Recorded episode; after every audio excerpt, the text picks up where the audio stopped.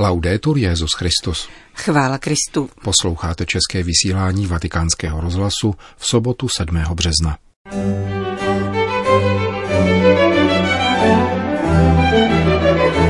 Bylo zveřejněno téma zasedání biskupské synody v roce 2022.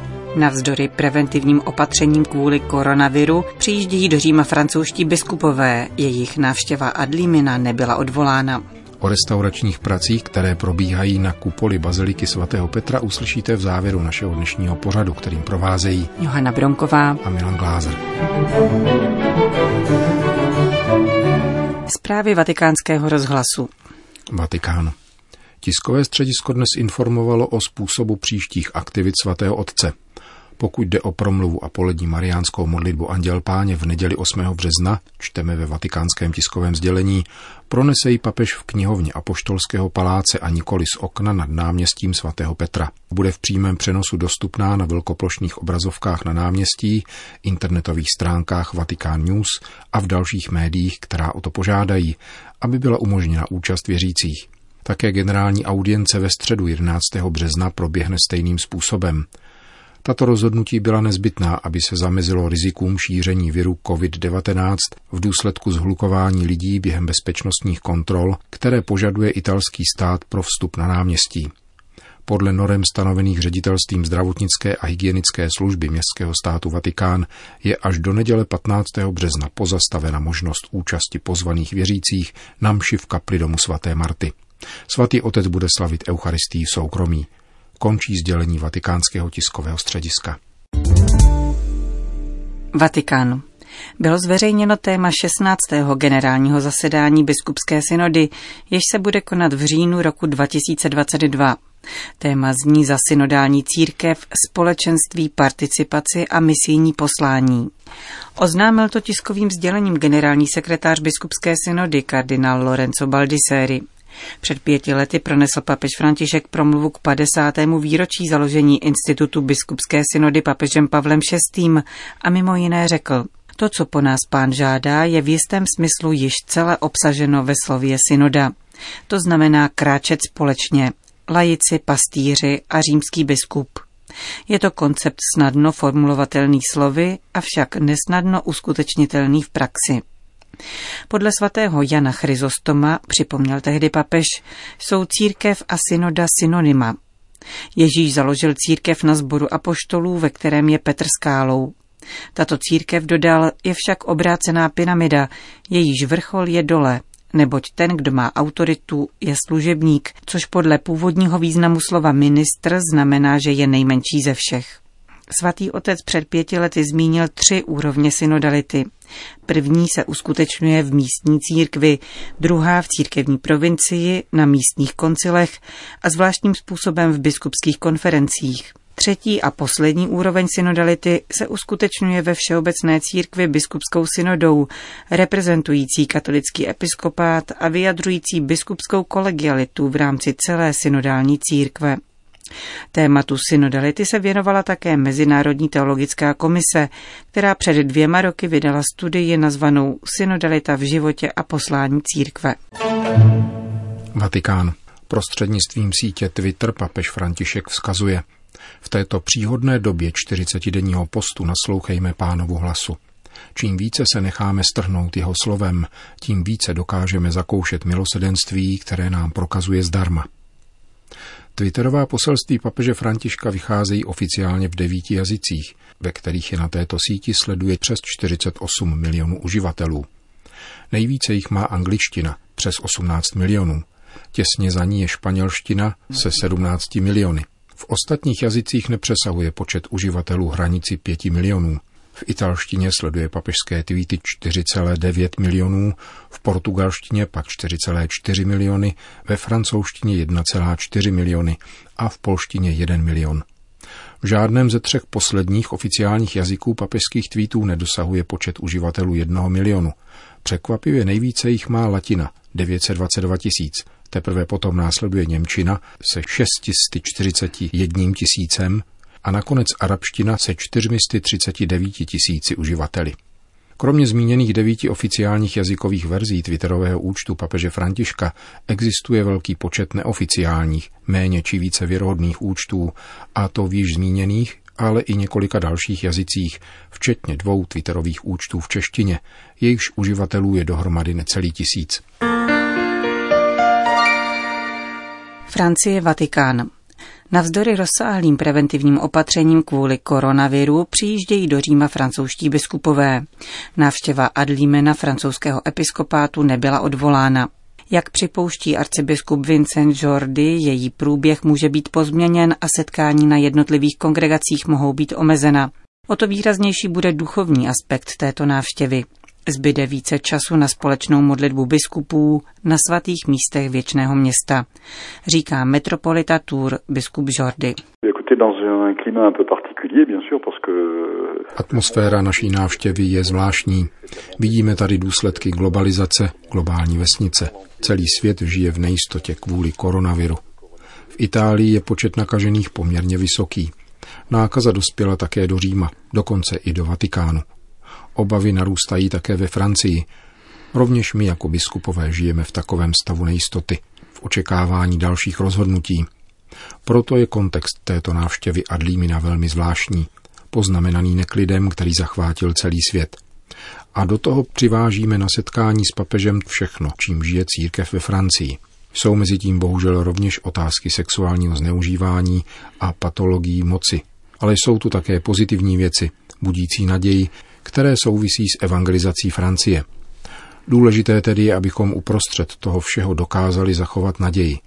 Ovšem naději, ve které nejde o naplnění našich očekávání, nýbrž o schopnost vnímat události ve velikonočním světle a tím způsobem odkrývat jejich význam. Takový postoj potřebujeme a v tomto postoji se chceme upevňovat v nejbližších dnech.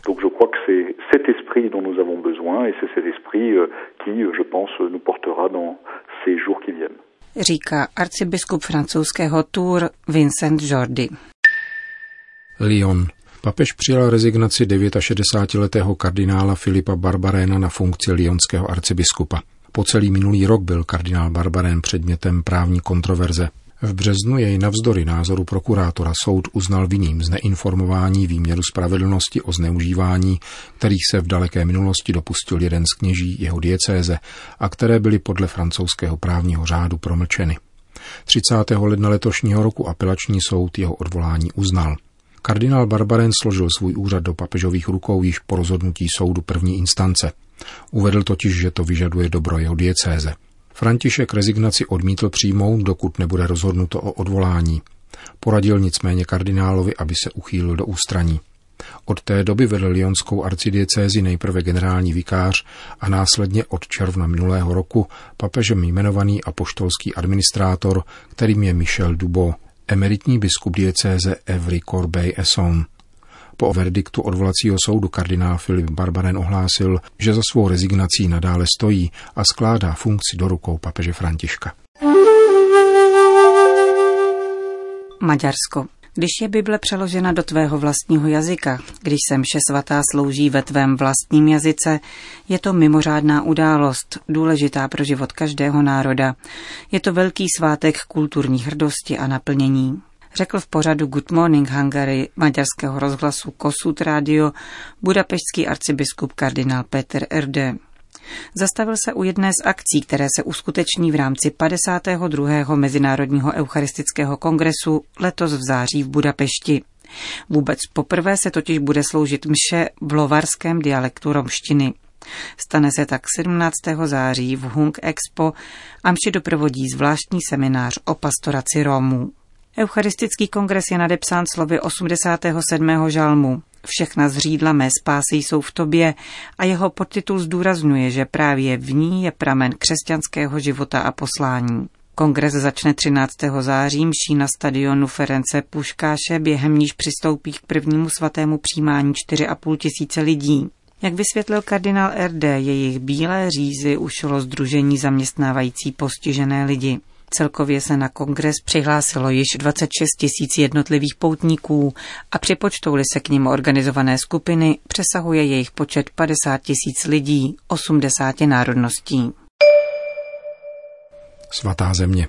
Tým polských expertů dokončuje v těchto dnech digitalizaci více než tisíce vzácných svazků uchovávaných v knihovně Kustodie svaté země v Jeruzalémě. Jsou mezi nimi kodexy a rukopisy, které je nutné chránit před opotřebením a proto v rámci čtyřletého projektu doprovázejí digitalizaci také konzervátorské práce. Jak informuje kustodie svaté země, jde o náročnou práci, která se mění podle stavu a rozměrů fotografovaných stránek. Mezi digitalizovanými svazky jsou kodexy z 12. století, historické a teologické spisy, poezie náboženského rázu, ale také cené svazky cestopisů a poutí v 18 různých jazycích, arabsky, etiopsky, arménsky, turecky, kopsky, latinsky a řecky, ale také v moderních jazycích. Po ukončení projektu bude možné konzultovat svazky na internetu prostřednictvím serveru British Library, která je partnerem projektu a chce touto cestou zpřístupnit poklady uchovávané v knihovně bratří Františkánů ve svaté zemi.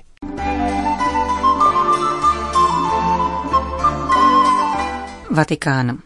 Tambur kupole vatikánské baziliky se v posledních týdnech oděl do lešení. Vatikánští architekti plánují čtyři roky rekonstrukcí, které mají vrátit nejslavnější kupoli světa původní lesk.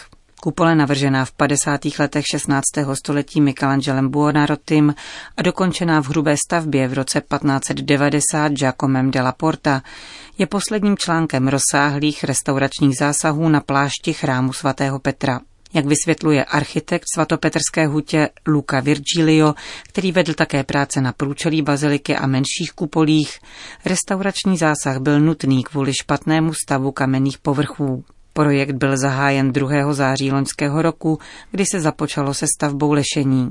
Strukturu svatopetrského tamburu tvoří 16 opěrných pilířů, které člení celý jeho povrch. Pracovat se bude ve dvou velkých sektorech, z nichž každý zahrnuje osm os tamburů. Nejprve bude opravena frontální část obrácená k náměstí svatého Petra, tak aby byla také co nejdříve odkryta a nedeformovala pohled na kupoli směrem od města. Architekti počítají, že oprava každého ze dvou sektorů potrvá dva roky. Po čtyřech letech tak budou dokončeny restaurační práce na všech vnějších fasádách baziliky, zahájené již před rokem 2000, tak aby právě k tomuto jubilejnímu roku bylo obnoveno hlavní průčelí. Od roku 2007 se pokračovalo s dalšími bočními fasádami obrácenými do vatikánských zahrad a posléze také s kupolemi gregoriánské a klementinské kaple. Celkový dosud restaurovaný povrch přesahuje 35 tisíc čtverečních metrů. Nyní tedy přichází na řadu tambur kupole. Povrch válce tamburu tvoří 440 metrů čtverečních zdiva. Vysoký je přes 36 metrů a obvod při bázi sloupů a opěráků měří 168 metrů. Počítáme-li však také sloupy a travertínové architektonické prvky, celkový povrch činí 8900 metrů čtverečních. Jde tedy v skutku o nemalý restaurační projekt, jehož cíle jsou jak estetické, tak funkční. Není bez zajímavosti, že povrch tamburu přesahuje o více než 2000 metrů čtverečních rozsah průčelí. Lešení postavené od úrovně terasy ve výši 43 metrů od podlahy baziliky dovolí restaurátorům pracovat až ve výšce 80 metrů na úrovni atiky tamburu. Po technické stránce budou restaurátoři využívat nových diagnostických metod. Zejména vypracují grafický model povrchu za pomoci laserového skeneru, který dovolí lépe porozumět složité architektonické struktuře Michelangelovi a Delaportovy stavby a zahrne veškeré informace ohledně zachovalosti materiálů a typologie poškození a změn, ať už chemického či mechanického druhu, které se na kameni objevují. Zároveň na něj budou zaneseny veškeré provedené restaurační zásahy. Hlavní tři cíle restauračních prací na tamburu svatopetrské kupole jsou tedy čištění, spevnění a ochrana, která by zpomalila proces chátrání. Podle moderních restauračních postupů je třeba respektovat rozlišitelnost a návratnost zásahu. Restaurátoři se budou zejména snažit o vystižení správného bodu při čištění, tak aby kamenný povrch nebyl příliš vybělen a zachoval si svou historickou patinu, zdůrazňuje architekt Luca Virgilio.